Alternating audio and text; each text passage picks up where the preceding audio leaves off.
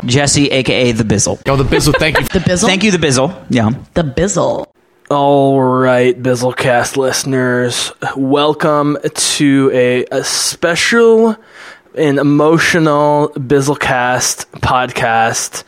Here at the end of all things, to make one of many Lord of the Rings references that will happen in this podcast because it is the end of Star Wars Rebels after four seasons, a animated series that has mostly been great and at worst been good and entertaining and ended with a bang. I am here with none other than Jedi Geek Girl herself. Jedi Geek Girl, as you know, I've been very emotional the last few hours, having just caught up on the final episodes. Way more emotional than I thought. More emotional than any new Star Wars moment since the very end of Rogue One, the first time, and the second time, and the third, and the fourth time I saw it. Um, I'm going to try and control myself. I, I, it's not that crying. I am ashamed of crying because I've talked about it on the podcast, but I want to be coherent. But I might lean on you a little bit. So, welcome to the podcast. I'm really happy you're here to talk about, at least briefly for now, and we'll talk more about it uh, down the road, the end of Star Wars Rebels and what it means. Welcome. Thank you so much, Biddle, for having me back on. I am so excited to be talking about this, and I have had a day to process it, so I'm a little bit more together with my emotions. But wow, what a ride! And I did not want it to. I, I was ready for it to end about two hours before, and then as the show was getting closer and closer to airing, I was like, I'm not ready. I, I, I'm not ready to say bye. And then it started, and wow, what a ride, especially the conclusion. Yeah, my, my experience was similar actually, which was that I knew I was going to be a day or two behind. Turned out I was just a day behind. It's the end of, uh, let's see, Tuesday, March 6th, going into Wednesday, March 7th, which w- w- when the podcast will actually come out during the day on the 7th. It aired last night in basically a one and a half hour movie, uh, essentially. Um, uh, the end of Star Wars Rebels season four and for the series. But I was in a similar mindset of like, I, I kind of felt like it was going to be a predictable end. And so I wanted to just get through it and then have a podcast with you. And to be honest, until the last 15 minutes, it was a pretty predictable, if great end. And then, spoiler alert, sorry, um, guys, I'm putting the spoiler alert now. If you have not seen this entire season of Rebels, but especially the last like three to five episodes, three, four episodes, please watch them and come back. When the space whales showed up, I fucking lost it and started crying in my kitchen on my iPad. That's exactly what happened. That is freaking amazing. I, for for me, my, my emotional moment was Ezra holding Thrawn, just about before they were going to hyperspace. Oh, I was already a mess at that point. I was completely wrecked. And then after they jumped to hyperspace, the look on his and everybody's face, it it, it really hit me. But my my powerful moment where it really hit me, you know what moment it was. Yes. It, it, it was there. I, I let out a loud I let out a loud gasp, and I was trying to keep it quiet because my roommate was sleeping. But oh, oh my god, it, it was it was so exciting, and I did not see it coming. You would think that it was kind of predictable, but I did not see it. So when she was revealed, it was wow. So, you know, in recent podcasts, or basically since Last Jedi came out, and there's been this hate campaign, John Boyega responded to it great today during his official Pacific Rim interviews, calling out the I- idiots and the haters behind The Last Jedi, whatever. I, I have been less restrained than normal in calling people out. Dropping F bombs, I realized, you know, my parents aren't always thrilled with it, but they understand and you know I, i'm just emotional and i'm protective and I, I get upset at ignorant pieces of shit out there um, see oh see i'm improving i didn't drop an f-bomb there but um, during this Geek Girl, I was dropping the f bomb in the opposite way at like Dave Filoni and everybody because I was so emotional. I wasn't prepared to be. I was just like, "Fuck you, fuck you guys!" like I was just like, "No, no, no! Stop making me cry like this." I wasn't expecting to. I really lost it at the end. And spoiler alert: Ahsoka. We see older, very much older Ahsoka at the very end it, I, whatever. We'll get back to all that, you know. But we get to see the characters through not just the end of the series, but through the end of the original trilogy, and somewhere in between the original trilogy and the new trilogy. So yeah, but I was just like, I, I was cursing them in a completely ironic way for just making me feel so many things that I have felt over the seasons, and I've watched the Rebels episodes so many times over the years, the 1st mm. three seasons in particular. Um, but I did feel like they stepped it up at the very end. It's almost like it was like the bottom of the ninth in game seven of a World Series, you know, and you're just like, I think my team can come back, but I'm not sure. And then they start doing it, and you just start crying and celebrating because you want it so badly for yourself and, and and mostly for them. I'm just I'm so happy for them and everyone who's put their their love and their heart and their soul and everything in this show. People who have more lucrative jobs acting on television as themselves, but still consider this like one of the most important, if not the most important gigs that they have. Uh, is is just an amazing an amazing feeling and. I, I'm just happy that something in our cynical freaking world like this can exist. Just makes me happy. I have three things that I would like to say. Number one, you are not the only person that I have heard said that. There was a lot of people who, you know, the typical thing of Don you for making me feel emotions in a joking manner. I hear that a lot in the community, which is good that this series finale hit that emotional note and hearing that from the fandom, even though some of them might not have been thrilled about how it ended, it was nice that it still touched them in that emotional manner because it was deserving of the emotions given by the fan base. And at that moment, I was emotional, but at that post Return of the Jedi moment, I was in awe. I was in stunned. I was crying. I was trying to take it in because it, it's a lot. It's like, okay, Zeb and Kallus goes back to the unknown regions. You have Sabine and you have Ahsoka showing up. You have Jade, Jaden, Jayden Syndulla. And that moment's right there. I'm like, when did they have opportunity? When did they have the time to have sex? But anyways, it was. yeah, I, I'm not joking. I, am not joking. I saw that and I'm like, wait a minute. That was my first thought. That was my first thought when I saw that too. I'm just so happy you said it. Sorry. But but uh anyways. okay, and, I needed that. I'm good. I'm good. And um I totally forgot my third train of thought there. Oh, um, but and my third thing is is the way yeah. that I felt after the series finale. Oh, they had time. They had lots of time. Sorry. the, the the way well, I I figured that they had it before I went to Yavin.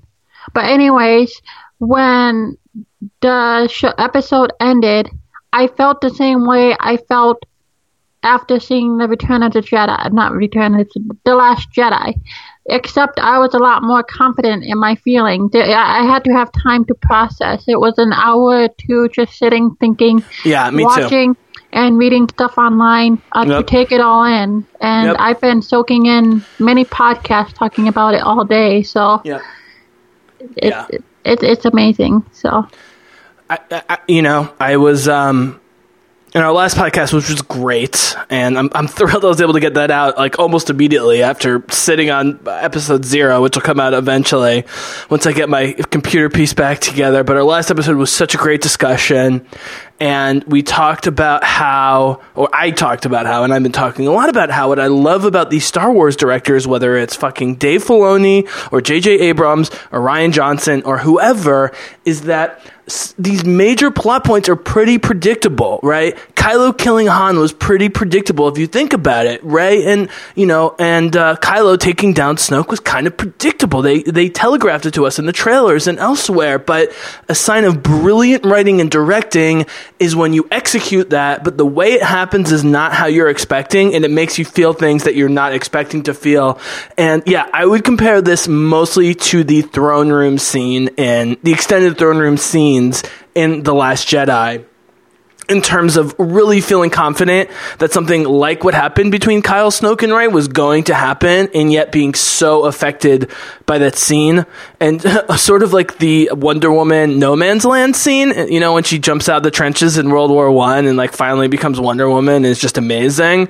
The Kylo Rey scene I could just watch, or, or scenes I could watch over and over and over again, just like the Emperor Luke and Vader in Return of the Jedi, which is my still my favorite Star Wars scenes ever, and there was a lot reverberations of in this series of episodes, obviously.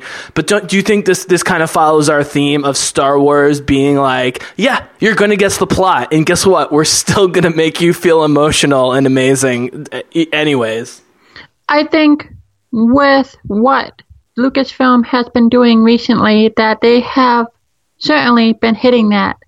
I mean, under George Lucas, you had your emotional moments, sure, but it seems like there wasn't as many of them as there are now. It seems like under Lucas, it that they were few and far between. But then again, I didn't consume a lot of media.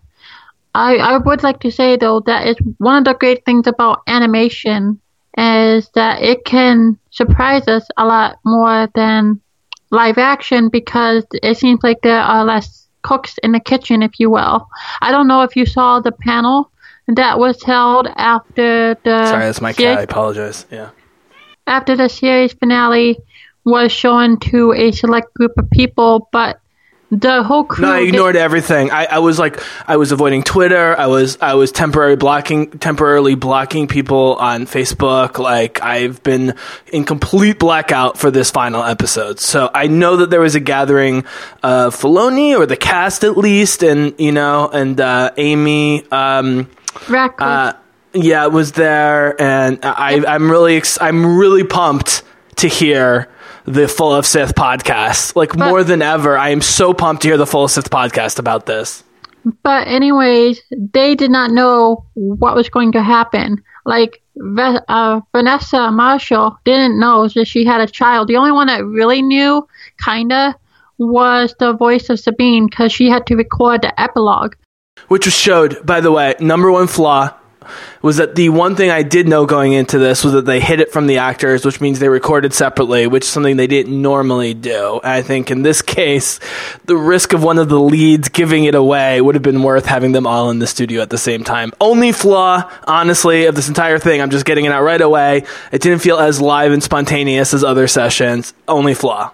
I I disagree. I like that. Okay. Especially when you consider how far she came, the actress.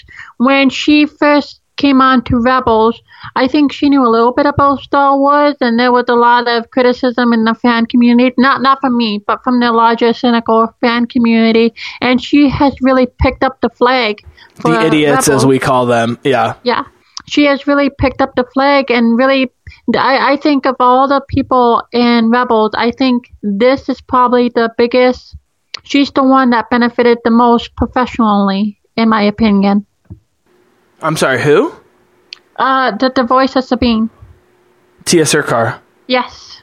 Who's already the most high profile of any of them because she's on A Good Place uh, with with Kristen Bell, who's one of the funniest humans on the planet, um, and Ted Danson, who's one of the funniest humans on the planet, and one of the most acclaimed shows on the planet. Even though she's a semi-supporting character, playing a completely different version of herself than Sabine, and her voice performance, like Ahsoka, like Hera, like Kanan, like everybody, they pulled back on and made more terse and uh, more serious in the final episodes in the final season, and and I loved Tiya Sircar.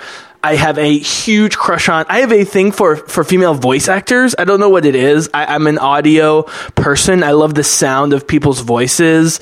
I love great singers, men and women from around the world. I was in the music industry. I love great voices, and so I was like in love with Sabine's voice before I even knew who she was. And she's such a darling person, like everybody who works on this show. And again, I, I'm not gonna keep keep you know riding Disney over and over again, but they pick people that they want to work with that are great to work with and not just talented over and over and over again. We see that with Ewan McGregor, for example, which we will get back to. You know, um, and all the way down to Sircar and uh, Taylor Gray. And I'm I, sorry, I'm going to go on about everybody. So keep I- going about Sabine. So what I was going to say is, like Oh, I sorry. said, Who was in my favorite Forces of Destiny episode with Jyn Erso? Oh, yes.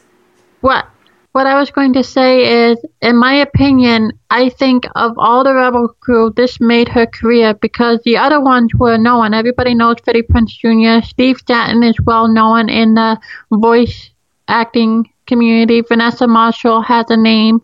Uh, Tyler is fairly new, but I think this really made the Sabine voice actress. I can't really pronounce her name Tia because Sircar. because of how much trust and Just call her Tia. how, how much trust David Filoni put into her and Oh, yeah. the presence that she has had in the fan community. At least That was the biggest disappointment. My, my biggest disappointment of the series that is not a criticism because I love how they handled her from beginning to end is now we're really probably never going to hear the full Sabine story and how she ended up fighting for the rebellion alongside Ahsoka um, in various ways. I assume on special missions during the whole time. But sometimes you want people wanting more. And I feel like Ezra and Kanan's and, and Hera's story, I feel like everybody's story was wrapped up perfectly, but I want more Sabine and more Ahsoka. And I think the fact that they did that was purposeful, and whether they explore it not, not more in the future, God bless them. Oh, speaking of Sabine, how awesome does Sabine new new, new outfit looks and her new hairstyle? I really Everything's like better. it. Her new outfit's better. Who when she's back to her normal brown hair, it, she just seems more normal. But but but it was really the speaking performance.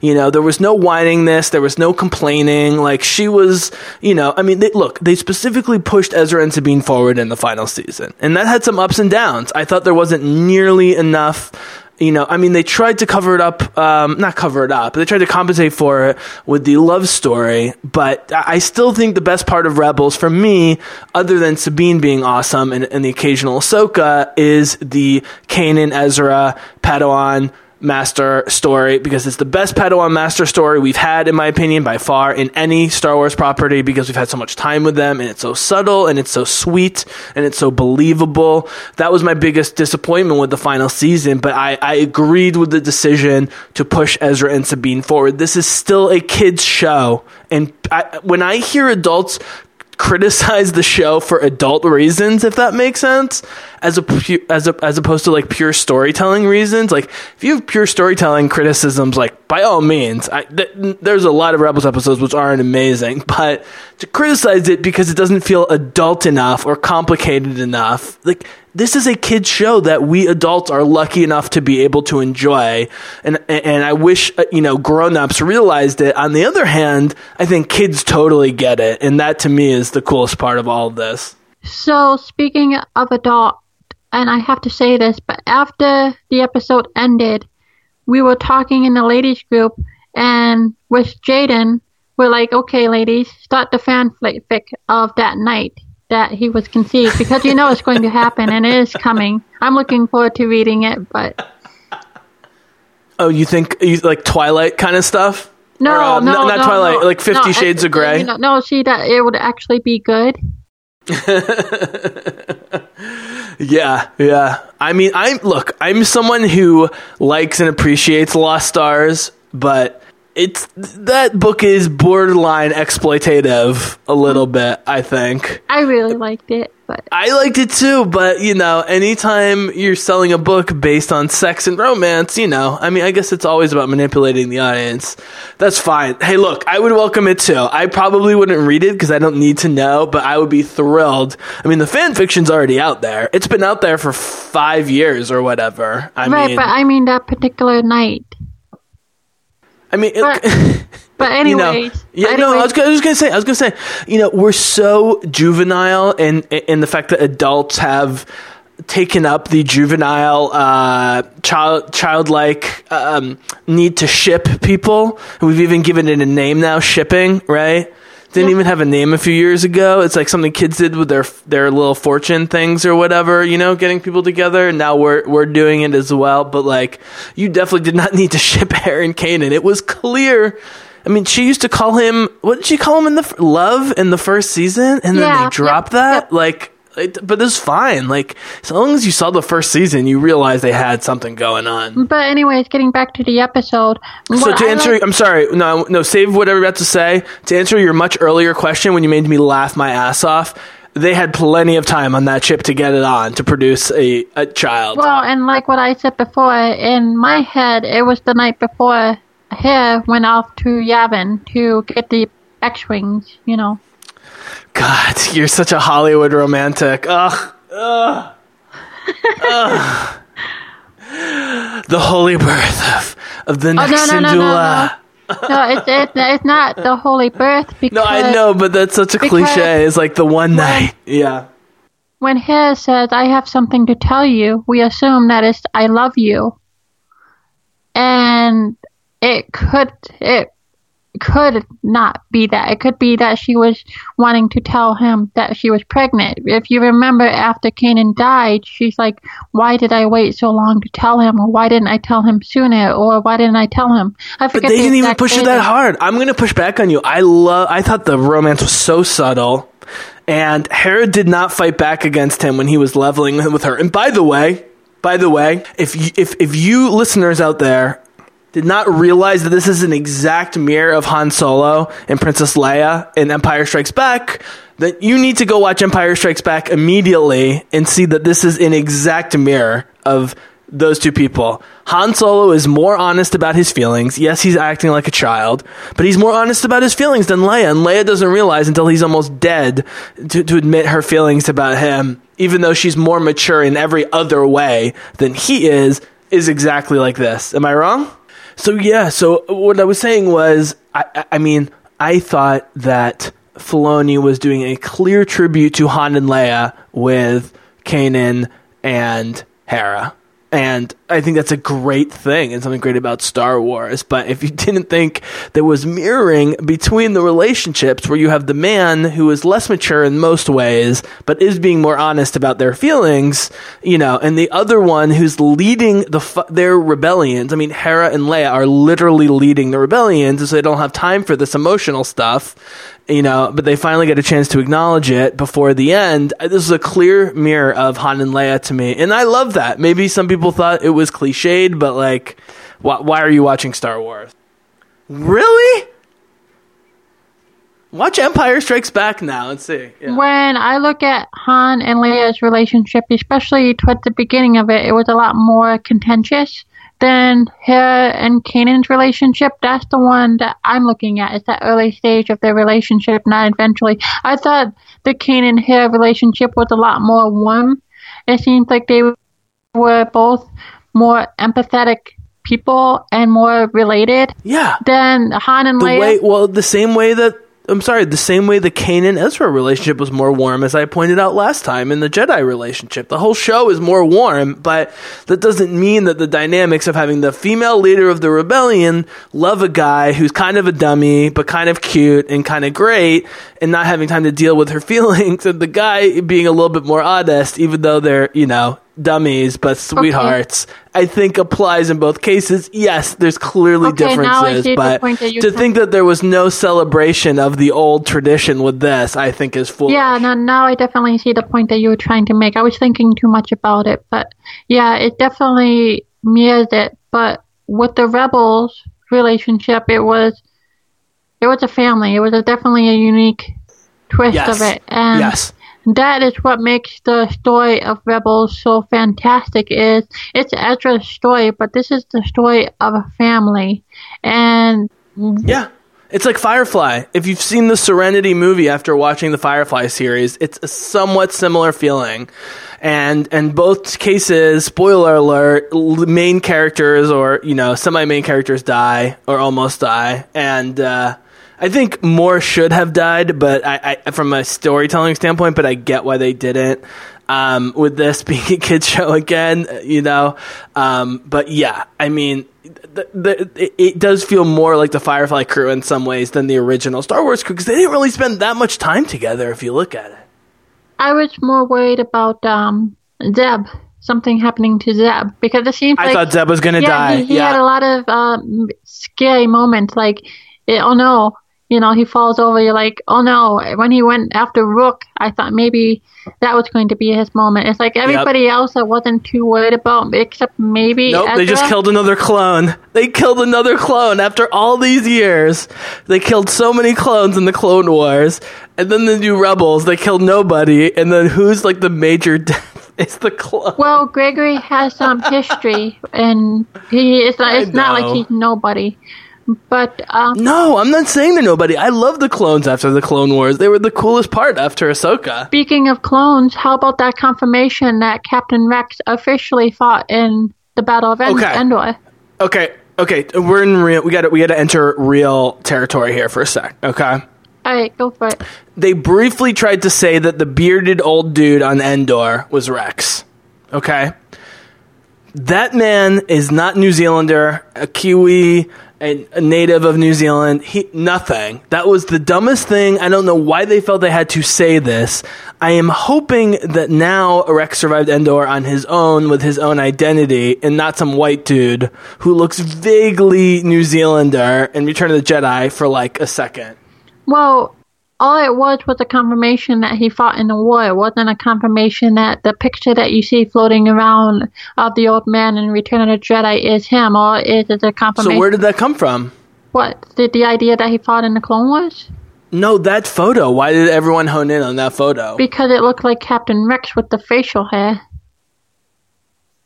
And, and and because Captain Rex was wearing a similar outfit in season three or four, so they're like, mm-hmm. okay, th- this is the same thing. But see, his outfit was it, it inspired the costume of one of the clone characters, and that's when the fan community being like, okay, they're one and the same. But it, it's still left to it's still left open for interpretation if they're one and the same. It, but I I just thought it was awesome that there was a lot of fan theories floating around about it being the same guy, and we got confirmation that yes, Rex did fight in the Battle of Endor. But no, it doesn't mean it that that that old man and Rex are one and the same. It could be, and they could retcon it, but it doesn't mean that they were. Can I ask you a, a, a series of some difficult questions here? Go for it. Do you think Dave Filoni, on his own, if he had his choice, would have done the five minute epilogue of what happened to everyone from the end of the series to the end of the original trilogy? Or do you think that was somewhat told to him by Disney, uh, Lucasfilm, that he should probably do? I'm it's a bad decision, but would that have been his first call, do you think? I think he did it. Okay, so in a panel, he said that he wanted to tie it up the same way that the original trilogy was because everybody has this obsession with a dark ending, and the way that it ended before that wrap up was nice, but it wasn't that bow. And he wanted to put a bow on it, so it, it was his direction, not the story group, of the way that it ended. So I think it was his. It was his decision, one hundred percent. All right. Well, let me follow from that question. A question I was not thinking I would ask you. Do you think he asked for George Lucas's I- informal personal blessing on how this all ended? No, I, I, I, I don't think that. Oh, well, maybe, maybe behind the scenes they might. I, I don't know. Behind the scenes, behind totally Right, right, one on just your. To- we're theorizing based on no evidence. Right, because we would not know if they have conversation. I still No, think they. no, no, no, no. I'm not talking about any they- rumors or non-rumors. I'm No, saying your no, I'm- personal opinion. Right. Yeah. I, I'm saying that I still think that they probably talk to this day because David respects the heck out of George. And Yeah. he, you know, I don't want to say he's his hero, but he's his master. So I still think that they talk to this day, even though you He's probably, the Padawan. even though you, he is the Padawan to George Lucas. He's the one. even though you probably will not hear about it publicly, yeah, I'm sure he talked to George.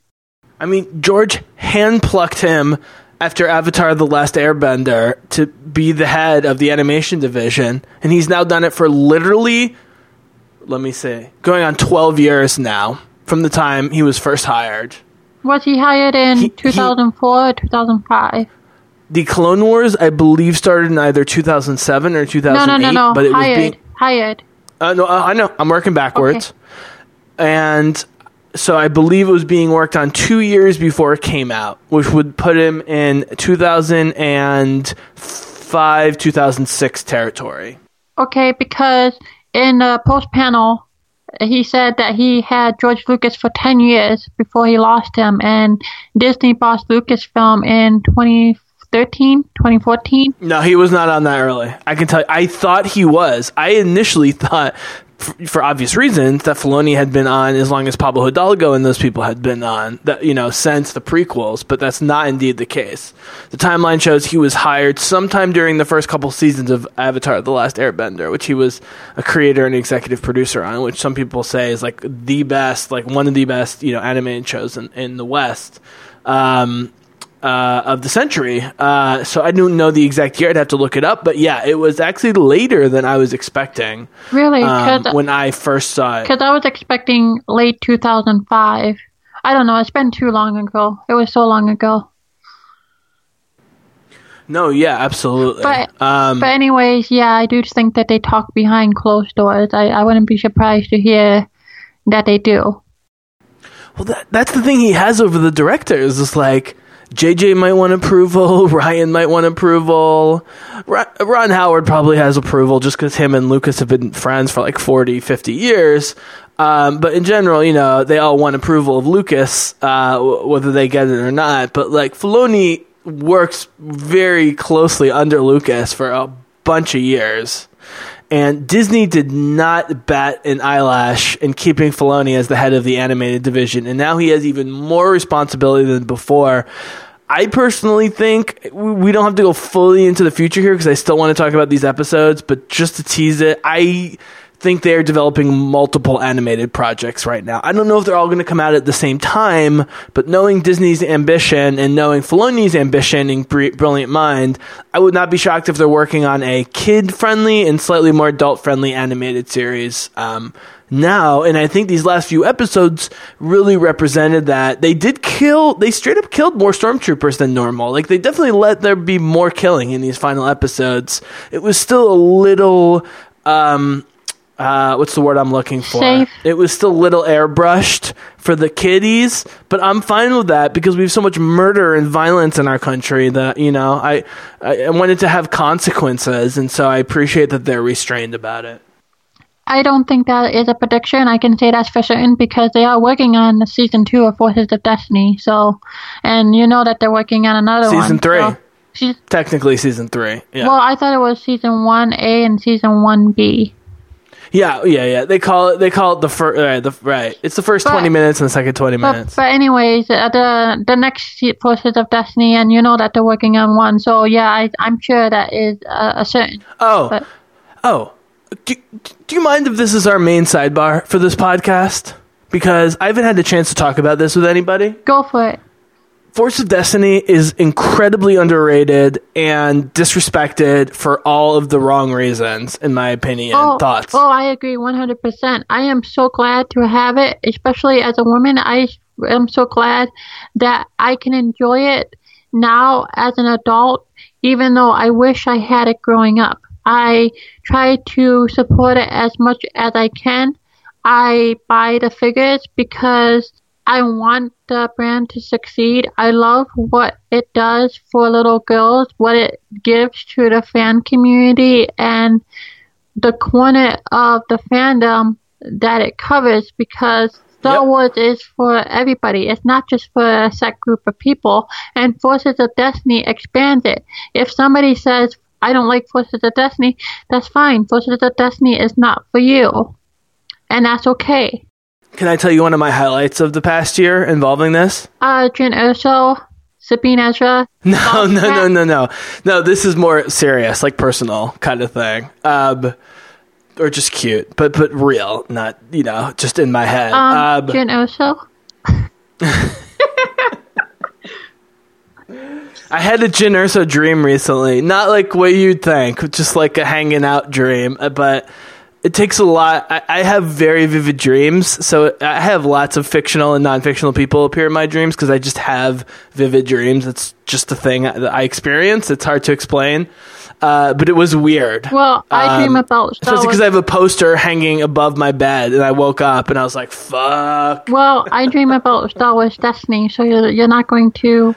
yeah, well, that's yeah, that's something actually productive. But anyways, so I have a niece. Um, so my sister married to a guy, Jordan. They have twins, as you know, who I adore. And then Jordan has a brother. His wife has a daughter, Avery, who's adorable. She's like five or six. My twins are like, uh, my nephews are like two years old. She's the perfect older cousin to them. But she grew up princesses and, and crowns and Frozen and Pocahontas and you know what I mean? And like that was her whole thing and I saw her a few months ago at a family event, and she was wearing one of the Forces of Destiny shirt with like all of the females. Aw. Uh, Ahsoka wasn't in it for some reason, but Jyn was in it. I was like, you know, I mean, I knew Rey and Leia were going to be in it, but Jyn was in it. Actually, maybe Ahsoka was in it. Uh, it, it was like a bunch of the women, and and th- and then I heard that that she loved Star Wars, even though they didn't let her mu- watch much. And when they went to Disney World, they would go on all the Star Wars rides. And her and her daddy love Star Wars, and it's just like it warmed my heart so much. And to hear people so cynical about the marketing campaign around it and just trying to sell c- toys. I mean, of all marketing campaigns and toy campaigns, to be mad at this one is just insane, especially with the quality of the animation. But that's just me. I agree 100%. Like I said, I love why it is here. I love what it is doing. I love the corner of consumerism, if you will, that it, or social structure, if you will, that the brand covers and approaches. And like I said before, Star Wars is for everybody. So why shouldn't a brand like Forces of Destiny or sub brand, if you will, not exist? It, it doesn't make any sense because Star Wars is for everybody, including five year old girls. Yeah, yeah. But she's like really into it. And I'm just fascinated to watch when she hits six, seven, or whatever age they deem appropriate. They're pretty loose, so it's probably more like five. Oh, just wait. She'll get to see Rey in episode seven. Oh. I I just can't imagine. Oh, just wait. She'll be starting shipping people before you know it if she isn't already. Hey, I, I ship people all the time. Um, but uh, I, I you know I, I okay. So Speaking for the moment, let yeah no go ahead. speaking of shipping people, what did you think about the conclusion with Zeb and Kallus?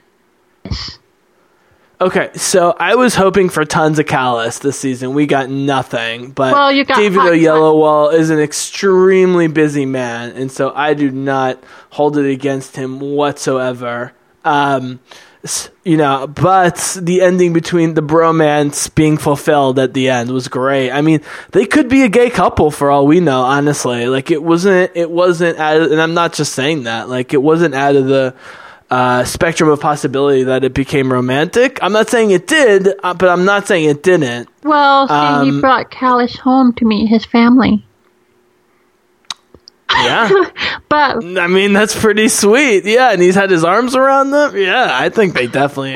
Look, I told you that that's my favorite episode. The first, the, the, the that Kallus Zeb episode where they're stranded on the planet and they're trying not to talk to each other and they can't help themselves. That is my favorite episode. but anyway, but anyways, if you look at the development between them, especially where they came from in that first confrontation, that was so hostile and yeah, violent and full of hate to the point where Zeb's like, you know, I forgive you, and you're carrying around this burden of thinking that you wiped out a civilization. I'm going to show you that no, you didn't. We we survived, and we forgive you.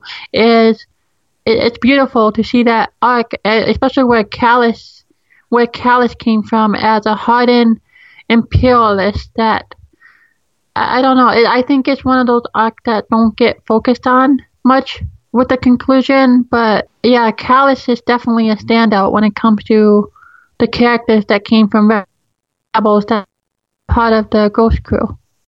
No, yeah. I, I mean, again, I think any any flaws in season four were covered over and sold through performance, were sold through past performance. I mean, it, it, let's put it this way people might feel different ways about the crew on the Ghost, the same way like with Firefly, people have their favorites, you know, and some people like other people. Some people understand that Inara was more than a prostitute. Some people don't understand how that made it onto television. I mean, you know, there's lots of opinions going on, but the bottom line is everyone identifies and relates to and cares about the crew from top to bottom. There wasn't a character that didn't do that. And by the way, Steve Blum, who does Zeb's voice, he's a legendary voice actor, but he had become so, I, I hate to use the word promiscuous because it has a sexual connotation, obviously, but, uh, you know, he had become so prominent as a voice actor that he almost became a cliche. And Rebels, you said Tiya Sircar. I think Steve Blum benefited the most from Rebels, to be honest with you. And I think it's because he needed a new challenge. He needed a new identity that wasn't video games and that wasn't anime and that he could do his own thing on. And to me, he was able to accomplish that on Rebels. And I, I, said my one regret about only four seasons of, or three and a half seasons of Rebels essentially, uh, was Sabine, but it's also Zeb. And, and, while it was totally fitting how it ended, and I predicted with numerous people that this was exactly how his story, I mean, look, I predicted, like story wise, I predicted how all of this was going to end. But I am not the only one. It was it was pretty predictable if you were following and you were being objective about what was going to happen. Kanan was going to die. Ezra was going to disappear. Sabine was going to maintain a leadership role of some sort. Hera, we knew was going to the rebellion. We knew Chopper survived. Zeb was the one we didn't know about. I predicted that he was going to go back to his his uh, secret home.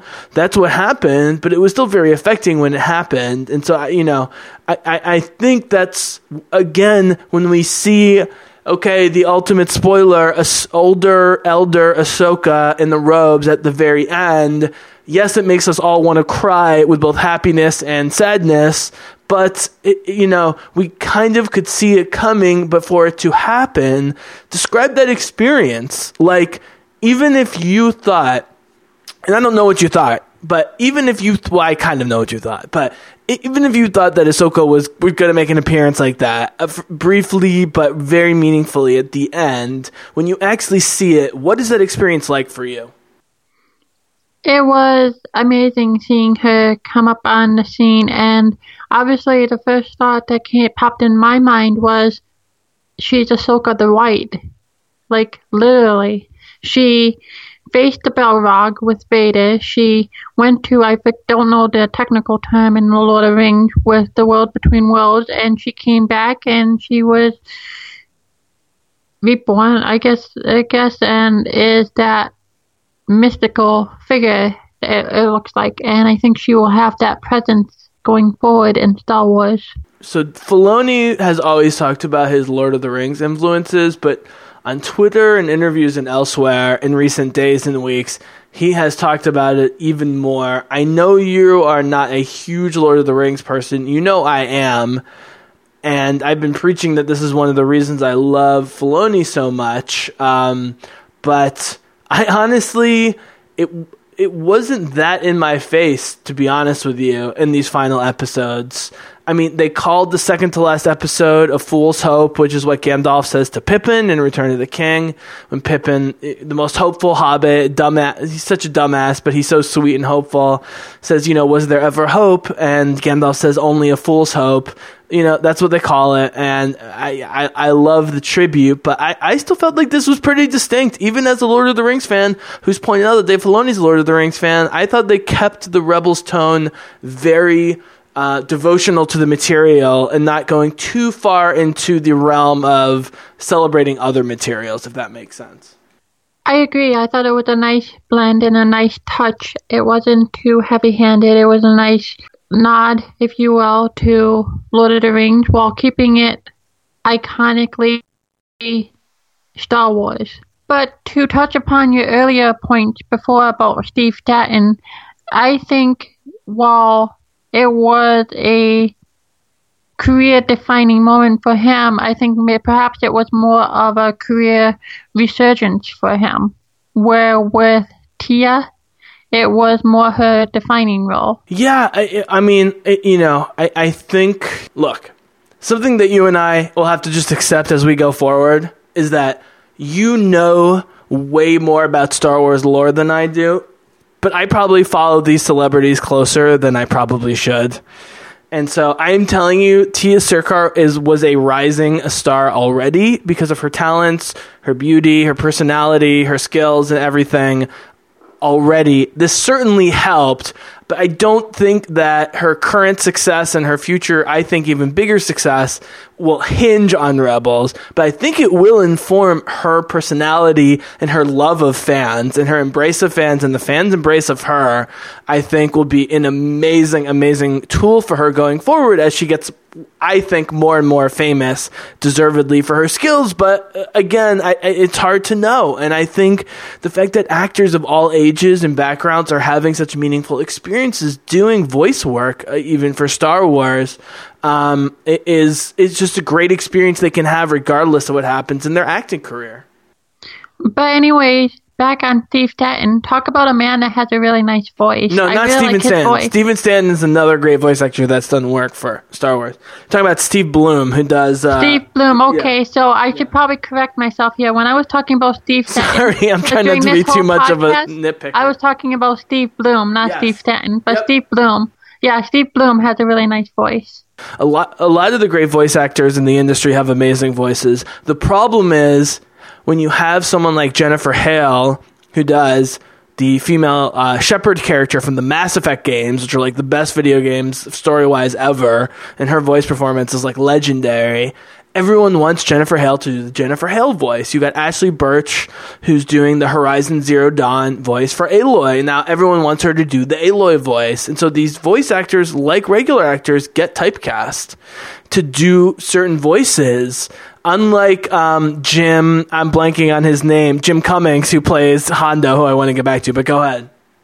Speaking of voice acting, did you catch who did the voice of Chopper in the credits? I've always said it was Filoni, but I don't know. I didn't catch it. I think official, unofficially, it was kind of known, but officially, it was confirmed in the credits that yes, it was David Filoni. Yeah, I said, I said all this. God damn it.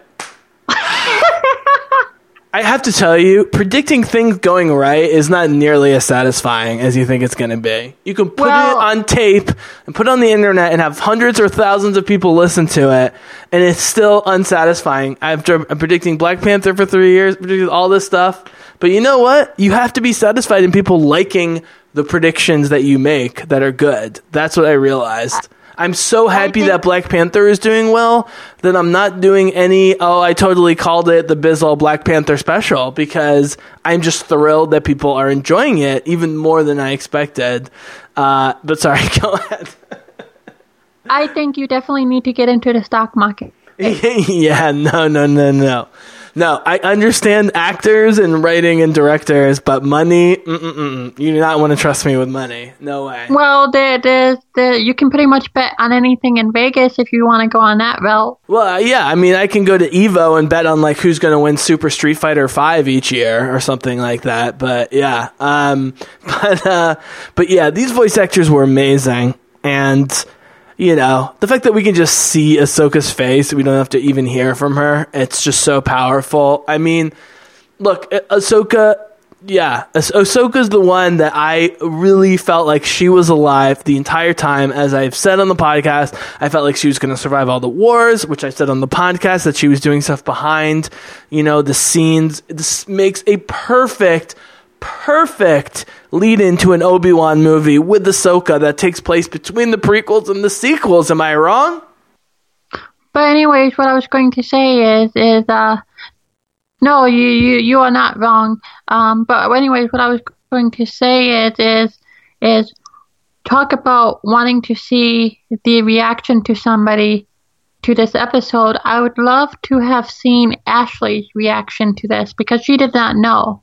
Although, if you watch that Star Wars special from a couple years ago where he revealed what was supposed to happen to her in the Clone Wars, and they weren't able to do about the Siege of Mandalore and so forth, uh, she was genuinely shocked and moved by that. And so now that I say that, I feel like for sure uh, Yeah, I, I, I would believe it. Look, Filoni likes to play with his actors, you know, and not tell them all the information. But all that does, it's like a mom with candy that she locks away in the closet, right? It just makes you want the candy more and think about it. And so he actually gets the actors more invested by not telling them because they start to think it's as special as we do, which it is. And they start, look, I, I, I know I said in a, a previous podcast uh, you know that Star Wars fans are, are great fans. You know, after the Last Jedi, I kind of have to s- sort uh, fan uh, what I consider you know kind of true fans of Star Wars and people who are just fans of sort of the original trilogy and don't like anything else that came out after the original trilogy.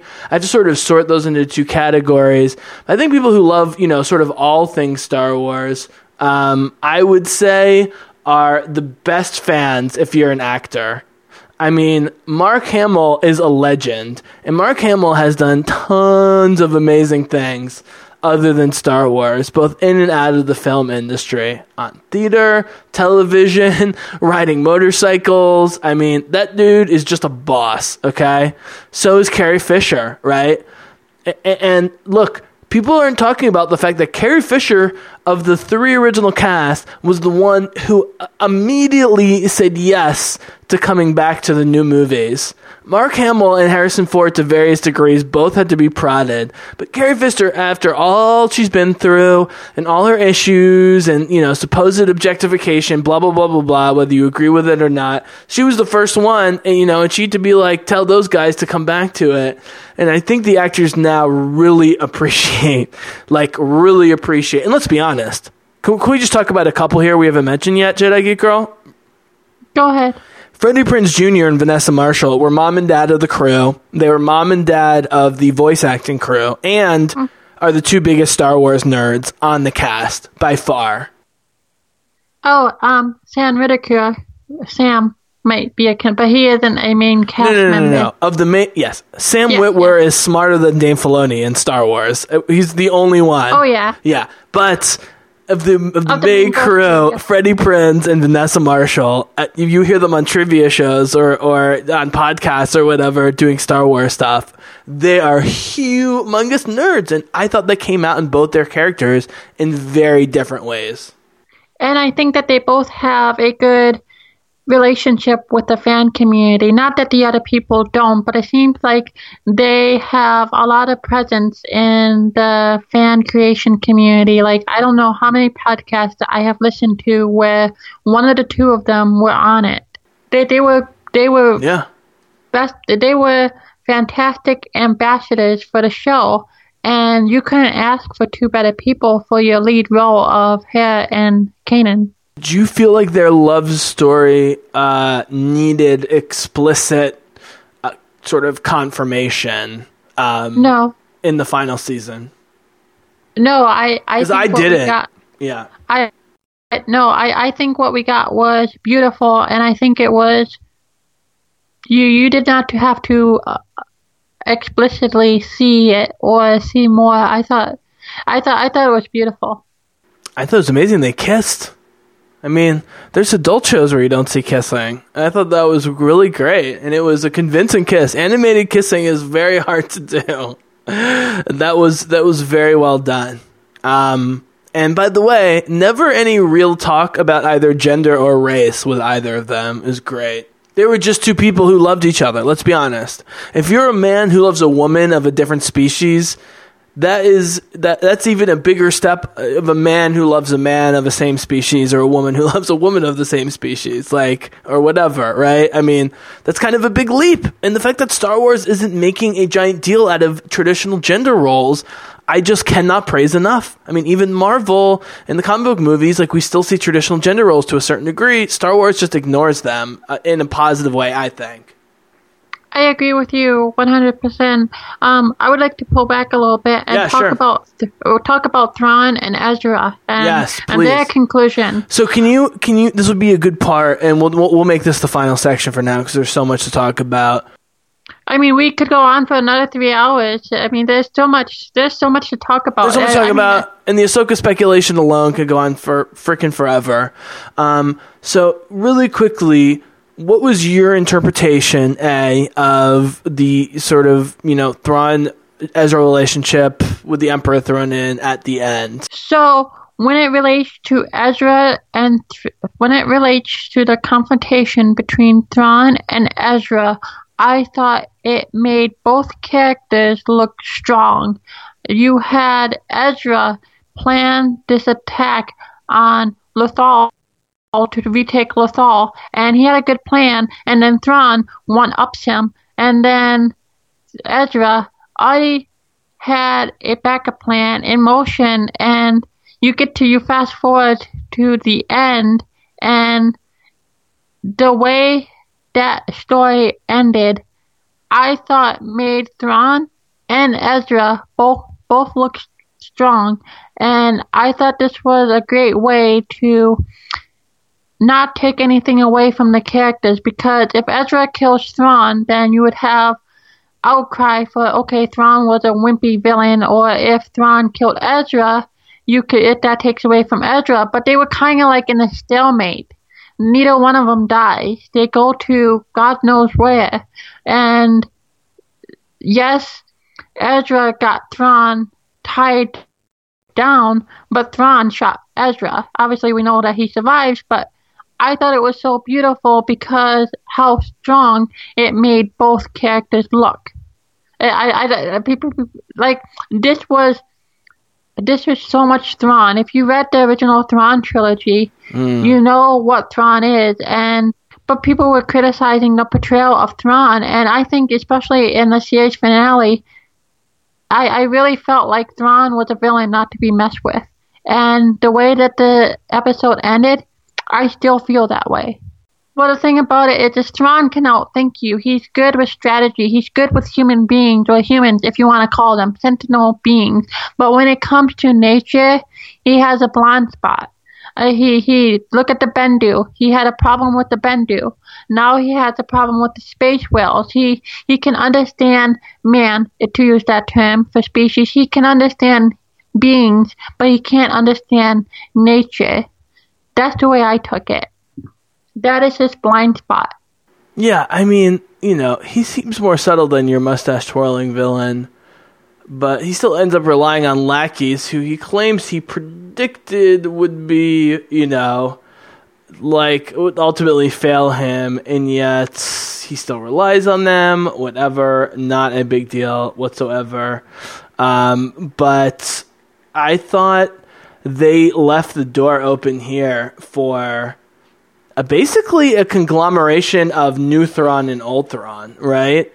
Exactly. I mean, they left the door open for a potential heir to the empire type thing because he still has Simis, uh, he still has his ship. You know, he's still alive.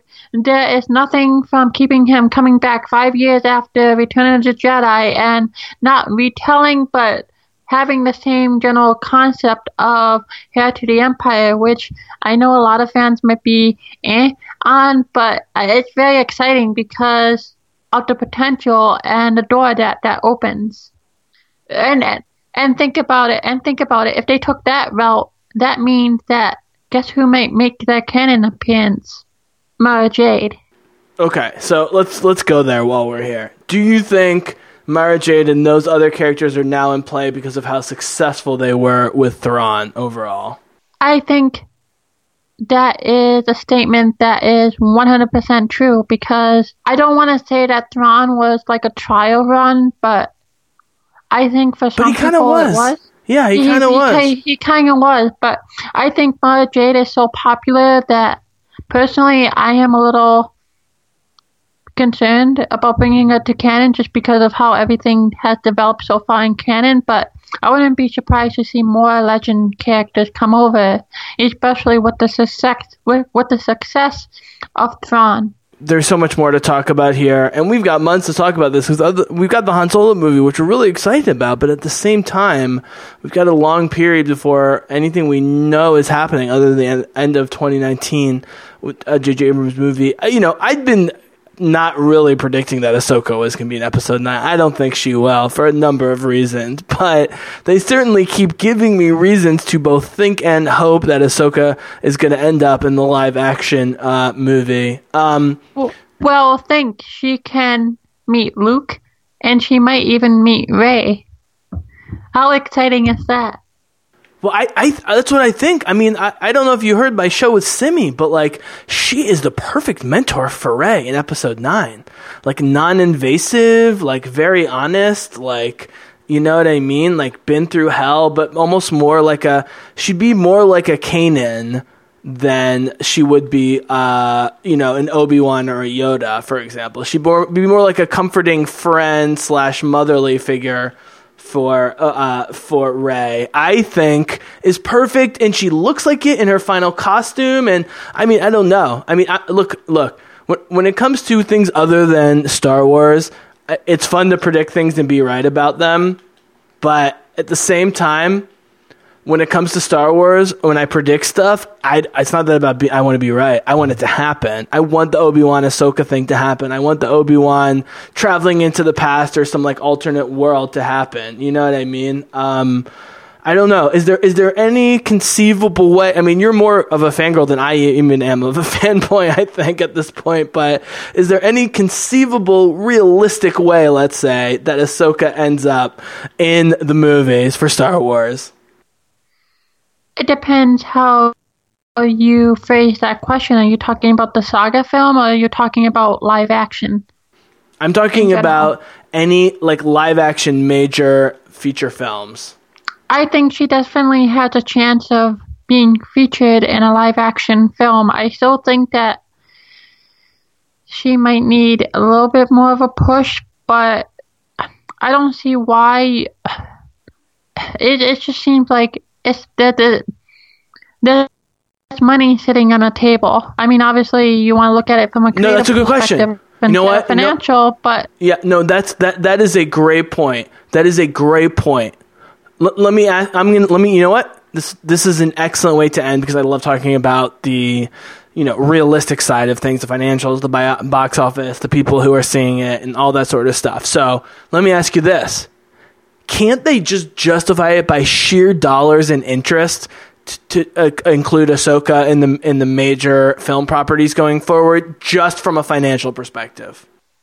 I think that Ahsoka has a big enough name and is so popular in the fandom that she could carry her own film. I don't think that you have to introduce her in a saga film or a film with another character. I think you can make a standalone Ahsoka movie and it be financially successful, especially with how many people were exposed to her through growing up with her in the Clone Wars to young fangirls discovering her with Forces of Destiny to the middle of the pack with Rebels and reading the book. Uh, she definitely can carry a film. And I oh, think I didn't get you to talk about Forces of Destiny. Actually, this would be a nice way to end because I, I, I honestly we could talk forever and I, I, I, like specifically don't want to wrap up this discussion right now because i'm so raw on a lot of these things and i'm still processing. I gotta watch again. Um, so and ahsoka was a big part actually. Actually i, I talked about that Jyn is my favorite of the episodes but really um, my favorite episode is ahsoka teaching padme how to fly a, a ship and them getting into a battle as my favorite of the um, the Forces of Destiny episode.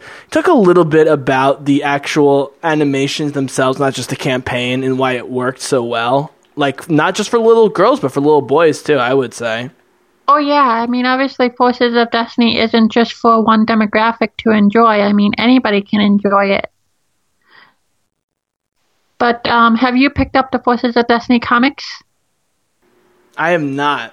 So with the Forces of Destiny comics, you have three of them that are new stories, and then you have two of yes. them that, that expand upon stories that you see on screen. And there's one featuring Ahsoka and Padme that expand upon that.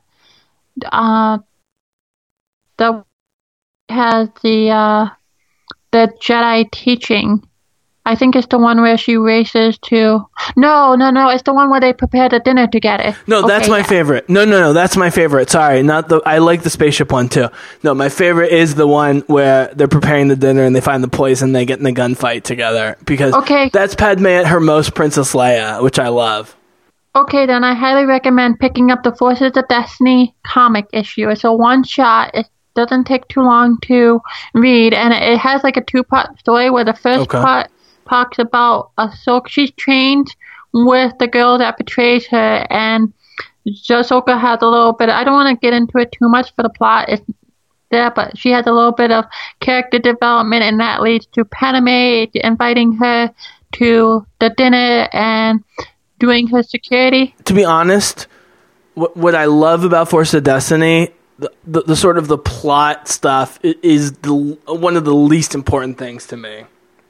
It's just the way how natural the interactions are of all these characters, of some who have gotten a lot of time on screen and some who haven't, all operating in this world. And it's it's actually not talking down to their audience. Like even let's assume the audience was four or five, six year old girls or whatever, which obviously it was much broader than that. Even if you assume that's the case, not talking down to them whatsoever with these strong women relating to each other because they're not like we're strong women relating to each other. They're like, no, this is a Star Wars universe, and here's two cool women having an adventure. Boom, that's all you need, right?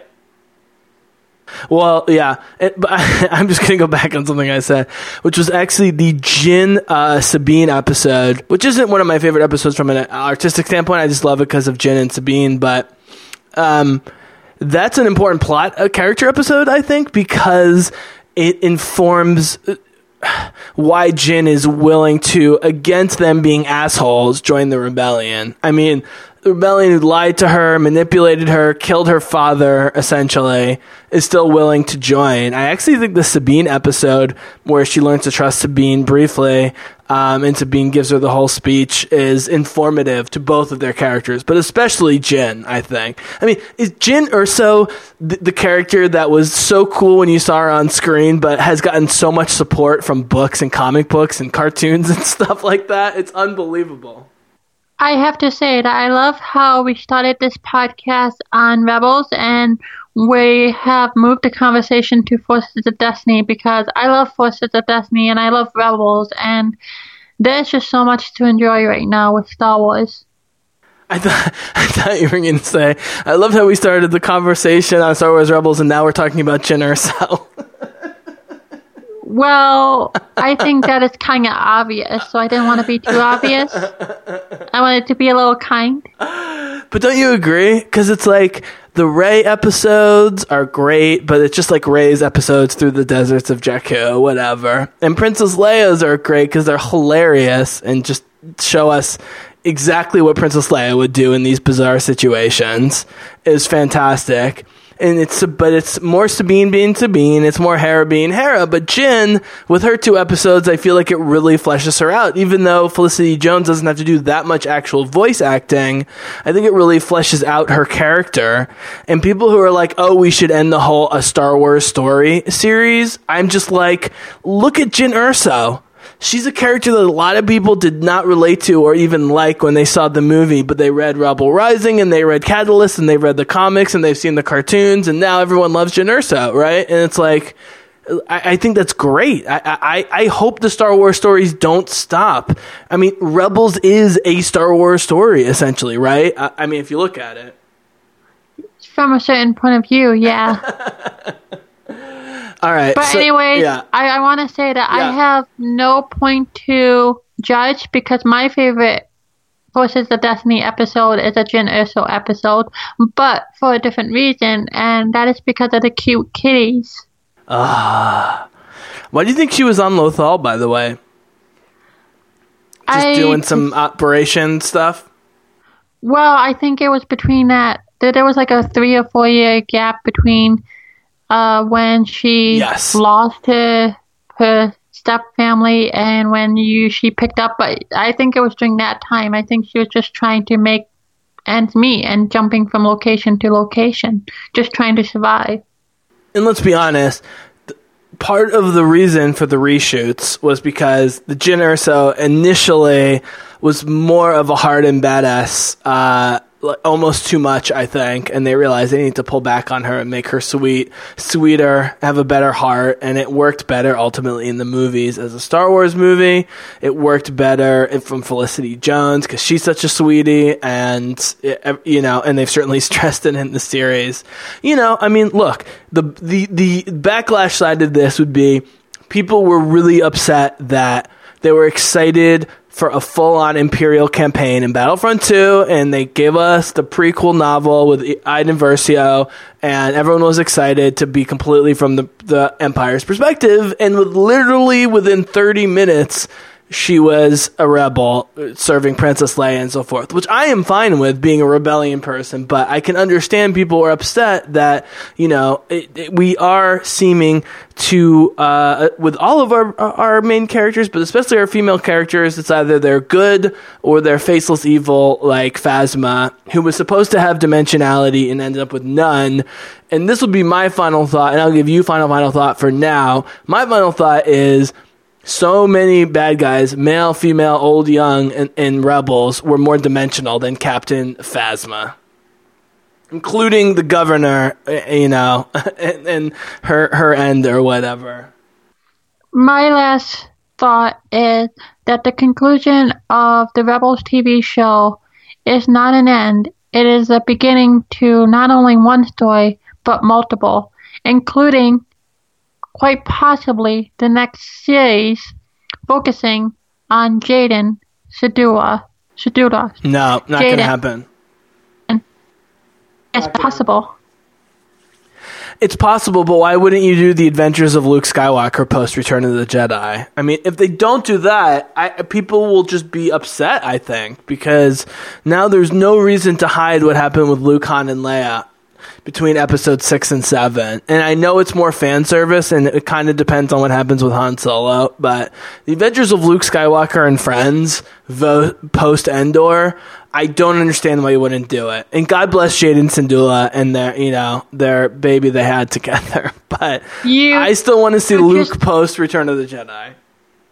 Well, if they are doing more than one series, why not both? That's true. They could definitely do both. Um, so yeah, but but anyways, yeah, you have Jacen, you have Sabine and Ahsoka, you have Zeb. Uh, that's three different stories right there. And yeah, well, no, the hair was Jacen. Well, you could do the hair thing, but you have so many different ways. And last episode, I talked about how the conclusion of Rebels was going to be each character going their own separate ways. It didn't turn out like how I thought it would, but you still got that off of the story. And I thought it was so awesome how the Rebels crew free Lothal and they stick with it, waiting for an attack that never came. They waited that entire four years, and it wasn't until the Battle of Endor or whatever they were like they could move on. And I think that is why it took so long for them to start go looking for Ezra. Do you think Ezra's alive uh, in oh, the yeah. furthest future it, that we see? Uh, it. Because Tiya Sircar's Twitter feed seemed to indicate that she thought that he was, and that him, well, her, and Ahsoka were definitely going to find Ezra. So what was he has, doing the whole time? It has been confirmed that Ezra and Thrawn does survive, but that confirmation doesn't confirm to what time period. If that makes any sense. But yeah, I, I think they will definitely find Ezra. When and how, I do not know, but I think we have not seen the last of Ezra for sure. And I bet you, and I and I bet you, when we do see him, he will have facial hair. Oh, I did. I did. I really like it. Why? Because it was him letting Kanan go and me embracing Caleb. Uh, by the way, um, Malcolm McDowell, who played the enemy commander for a while during those last, well, not the last few episodes, but the ones with Ahsoka, um, uh, called called him Caleb, which is the uh, appropriate Hebrew definition. Um, I'm sorry, pronunciation of Caleb is Caleb. Uh, which I thought was pretty cool. I mean, they definitely did a great job in the show in general of, you know, uh, little like linguistic things like that you know what i mean? Like that really sold that they were thinking about where these names came because i talked about in one of my rebels commentary the fact that like hera and Kanan i mean canaan is is another term for the land of israel and ezra was one of the most beloved prophets of israel and like they, they they're they you know they are thinking of these names very specifically um, and uh, you know I, I i love that they like in Lord of the Rings, I mean, look, literally in the Lord of the Rings movies, they had, you know, translators and linguists and shit on set to coach people about how to say stuff, you know? So that even when people were were saying Theoden instead of Theoden, for example, I mean, there's so many examples in Lord of the Rings. Um, let me ask you this as my final question because you brought it up, and again, Dave Filoni definitely brought it up as a thing. Um, was the Lord of the Rings influence. I I, I thought it was actually uh, less influential than some other uh, other episodes. Um, you know, he's definitely talked about how Ahsoka is like a Gandalf, um, you know, uh, kind of character that keeps coming back to life in different, you know, in different guises and so forth. Um, uh, I don't know. I mean. What what did you think they were channeling here, or was this just pure Star Wars? I guess would be my final question. Was this just Star Wars at its best, being Star Wars? This series finale of Rebels was Star Wars, in a sense, going back to its roots from what we see now. It embraces what the original trilogy set out to do and did in its movies. It is a sign of hope. It is a sign of strong mythical applications and just a piece of story that is satisfying in its conclusion while leaving the door for more stories. I think it was in a sense, I, have heard a lot of fans say that this is the best Star Wars since the original trilogy. I mean, that's, and that's from, just that's just not true. The new movies have been unbelievable. If if I, if I had to pick between the new three movies and Star Wars, uh, Rebels and Clone Wars, I would I would gladly trade Clone Wars and Rebels for the new three movies personally. But I'm not an animation guy, so maybe I'm not the right guy to ask in this sense. But what I'm trying to say is is that the show, especially this episode, embraces and show off and features the fundamentals that were featured in the original trilogy. Not that anything Star Wars didn't do that since then. It's just that this felt like so much in line with it, especially with how it lined up, how it lined it up so much with Return of the Jedi. Because remember, what did Ezra do when he went to surrender himself? He did not take his lightsaber. He was not. Yeah, he left his lightsaber, which we've seen before. Yeah, exactly. It, it was not him going up for a fight. It was going. It was him going up and making that sacrifice, kind of like what Luke did in a way, where he resolved the issue not through violence, but through the willingness to sacrifice himself in the same way that Luke did. Yeah, I mean, again, there there were almost too many parallels with previous Star Wars things, but you got to do it. It's Star Wars. I get it, and that's why you know the things that affected me about it, like the space whales, like Ahsoka, you know, like the whole ending sequence, wasn't because it was a surprise in the plot, but just because how it was, um, excuse me, educa- uh, mm, executed dramatically executed. Oh yeah, yeah, yeah, yeah. It was yeah. so beautiful. Yeah, yeah, especially especially well, again going back to Ezra and Thrawn. During that motion, during that moment, it's like everything slows down, and it's like you see the glass floating, and it's it's like time slowed down, and the whales about to jump to hyperspace isn't a sudden thing. It is a slow build up. Like you see the lights going in, you know, Ezra is like he's at peace with his decision. And Thrawn says, "What are you?" Do-? He says something along the line, "What are you doing? Your your fate will be mine." And Ezra's like, "Well, that's the idea," and that is the lesson that he learned from Kanan. Mm-hmm.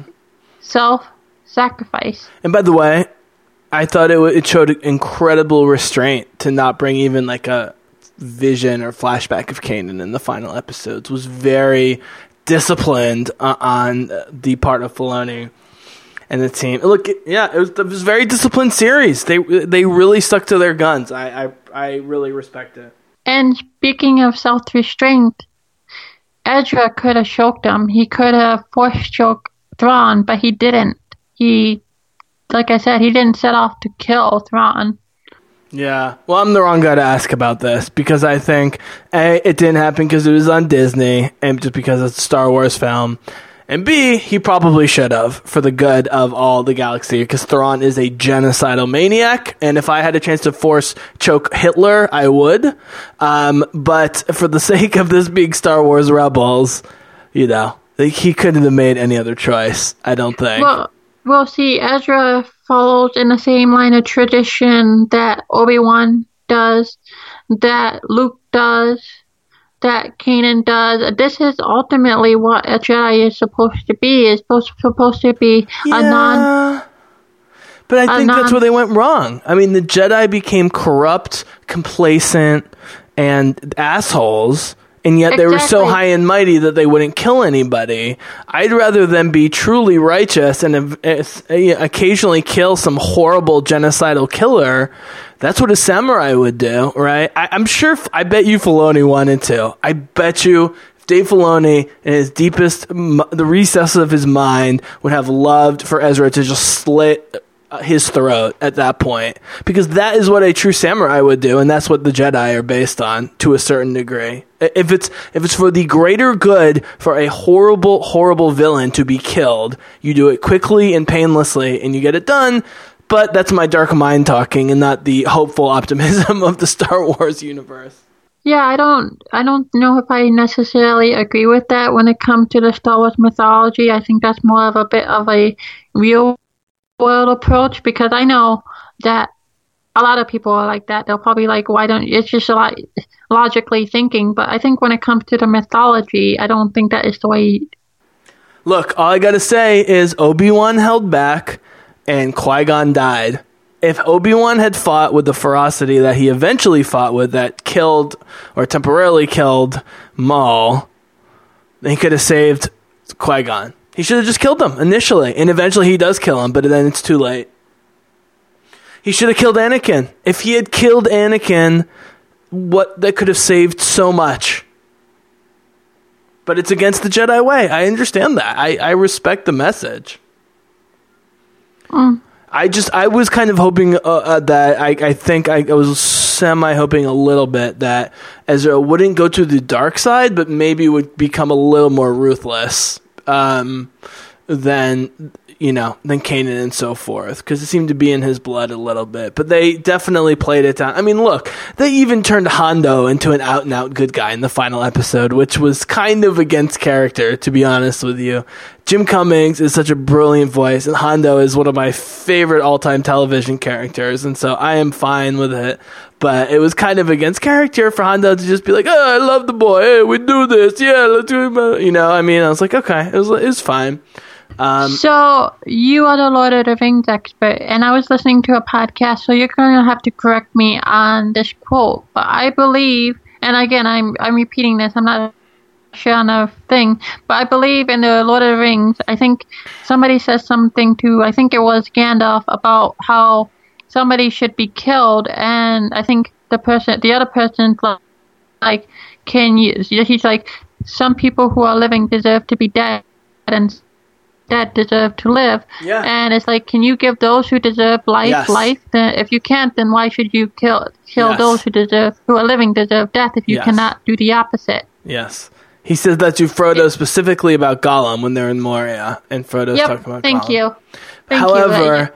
A, that's both foreshadowing and prophecy. He has a sense that Gollum has a purpose to serve. And of course, if Gollum did not bite off Frodo's finger, then the Dark Lord would have won because Frodo didn't want to get rid of the ring when it came down to it. And so they needed Gollum to be alive for that to happen. So there's a lot of literary stuff going on in that particular speech. I don't And- actually love that speech personally. That's a, that is a movie speech. Tolkien plays around with that idea in the books, but Gollum is a much less sympathetic, sympathetic character in the books, and therefore they had to adjust some of the stuff for the movies, and so it made sense there. But as a Tolkien expert, as you call me, which I'm not, but as a semi-Tolkien expert, uh, Tolkien was a little bit more. He was very idealistic, but he was also on the more practical side. Um, but I did like. I, I liked that line in the movies, even though it wasn't in the books. On the flip side, I think if Obi Wan killed Anakin or Vader at the time, sure, you wouldn't have had Vader, but I don't think that the Emperor would have been easily toppled. I don't think. Didn't he think he had killed Anakin anyway? So why not just do it? Like he left him there with no arms and legs. Like why not just kill him? Like that's worse. Like I agree. Either he, he agree. thinks he's dead.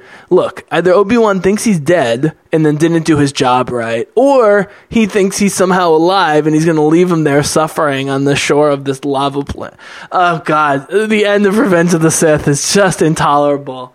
I'm sorry. The prequels are just. Oh God. I have the high ground. Uh, there's just so much. There's so much.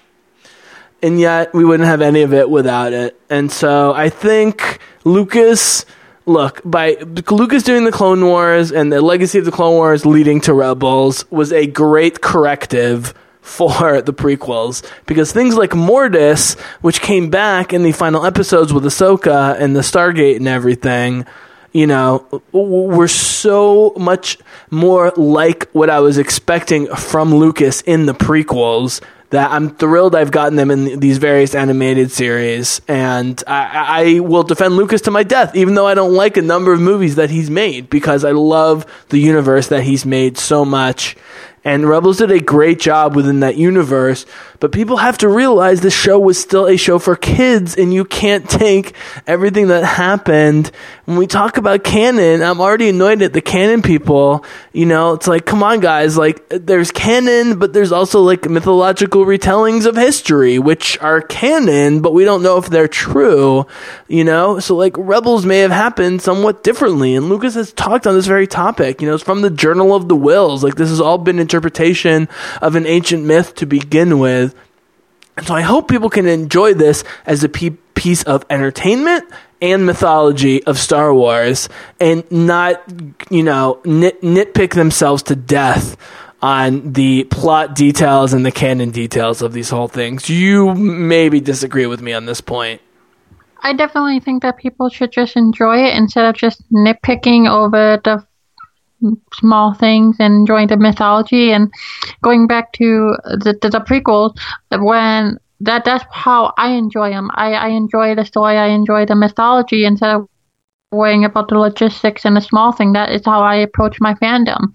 There are things that if I sit back at it, just sit back and not just the prequels, but other things in Star Wars and other things in other fictional properties that if I sit back and try to critique the small stuff and criticize the small stuff, for, for me, for me, it would rob me of the experience. I tr- definitely try to take my fandom from the childlike perspective, and I enjoy it. I would going back to the prequels. I get lost in that mythology. Sure, sure, there's flaws to it, but I think that is something that is lost in modern day fandom. There's nothing wrong with being critical. There's nothing wrong with being cynical, but I think it has gotten to a point where many people are robbing themselves from that experience, and especially with the Rebel series finale, that is a prime example of an enjoyable experience. I mean, there are a little bit of flaws. Are people who are, I have heard talking that don't like the whole space route whales. They they don't like like the Oh, point those that, people are idiots and should get out of get out. the, Get out. the the point that you made about how Thrawn should have been killed. It, It's not that's not a logically a bad decision. It's just I enjoyed the story. I like the potential and stuff like that, and it it just is isn't this what isn't that what being a fan is supposed to be about? I mean, Oh yeah, yeah. And look, I don't think Thrawn should have been killed, given the progression and the logic of Star Wars Rebels at all. I'm saying in real life, someone like Thrawn, if you are Ezra, it is your moral responsibility to eliminate that person. You know- that's all I'm saying. you know, you sound like my roommate. but I have some Israeli in me, so I can be a little ruthless on this particular point. Yeah. I, I am s- extremely liberal and progressive on like every social issue, but when it comes to like foreign policy, I'm like, look, either we kill the terrorists or we get out. Like it, you gotta, you have to take care of what you consider the bad guy, or not even get involved in the first. place. It, it's like I was watching the movies with my roommates, and they were like, "Well, why don't they just kill them?" And I'm like, "That's not what a Jedi does." It's like, But what are they going to do with them? It's like when you watch the CW shows like Arrow and The Flash, like they just put them in a cage where they can't talk to people for the rest of their lives. Like, yeah, Yeah. we're being humane. Yeah. Like, oh, come on. yeah, because that works so well I'd for rather Batman, die. doesn't it? See, I'd rather die. If I was a supervillain, just kill me is the more humane thing See, to do. see, see, putting him into a cage works so well for Batman, doesn't it? It does work well for Batman. Yes. It does. It always works. They never escape. There's never a problem. Arkham Asylum, you just put any villain in Arkham Asylum and they will be there for life. No problems. They work in the library. They watch, you know, Desperate Housewives at lunch. You know, like that's, that's their life and they're, they're happy there. That's where they stay. Oh, don't get me started on Batman, the worst superhero. Ugh. Okay, so this was good. Uh, this actually really cheered me up because I was kind of depressed after the whole thing. I have to lie. I'm not gonna lie. I did not want that to end. Well, I have to say that after watching it, I had a good headache. I had to go to bed after I had to take care of some business. Yeah, I was. It was such an emotion because not only did I watch the series finale, those three episodes, but I also watched the World Between Worlds episode. So riding that roller coaster with emotions and thinking and trying to take everything in, I had a major migraine, and I had a little bit of a migraine earlier too because the episode and the series, and this is perfect to wrap up our podcast, is so loaded. It is so filled of mythology, of moral lessons, of rich characters, of emotional high and lows, and humor that I, I, I, the, the ending is is perfect. And I, well, I wish that there was a bit more before the conclusion. I am I'm satisfied and I don't need any more material from this universe from the Rebels crew. I mean obviously they will come back, but let let the story breathe, let it germinate. You know what I'm saying? Don't go spitting out material because I feel like you lose something. So I would be okay if we don't get anything from this side of the story for a year or two. Just let it sit and soak and mm. Um, just really quickly, you know, the uh, I don't know if you heard the art, the art design, the head of the entire artistic art side of things of Blade Runner twenty forty nine. Uh, which was a pretty good movie, had some problems, but the art design was incredible. Um, was hired by JJ to do art design on episode 9. And what they could do with a real life Ahsoka would be just spectacular. And I think, I honestly don't think there is any new character, new character, not Luke, Han, and Leia, new character, even Rey, who has more like real fans than Ahsoka. I don't think. And if that's the case, they have to be thinking about putting her in the movie, especially because they've now established the timeline for this to be possible. I mean, they have literally set up the progression of events and happenings, right, for this to be possible. Oh yeah, without a doubt. I think personally though, I would rather have a standalone movie over her nine. That not that I would be ob- not that I would object to her being in nine. I would just like to see her in her own film. Like I said, I think that she can carry a film, and I would love to see her being given a chance to do so because I think that there is no if done well, there's no failure in it. We will say, but Rosario Dawson, goddamn, perfect casting. She wants to do it. She's already a Marvel hero. Make it happen, Disney. I know there's other fan castings out there, and I love Ashley Eckstein. And I, goddamn, did Ahsoka sound even more mature and older in the most recent episode we saw her speak.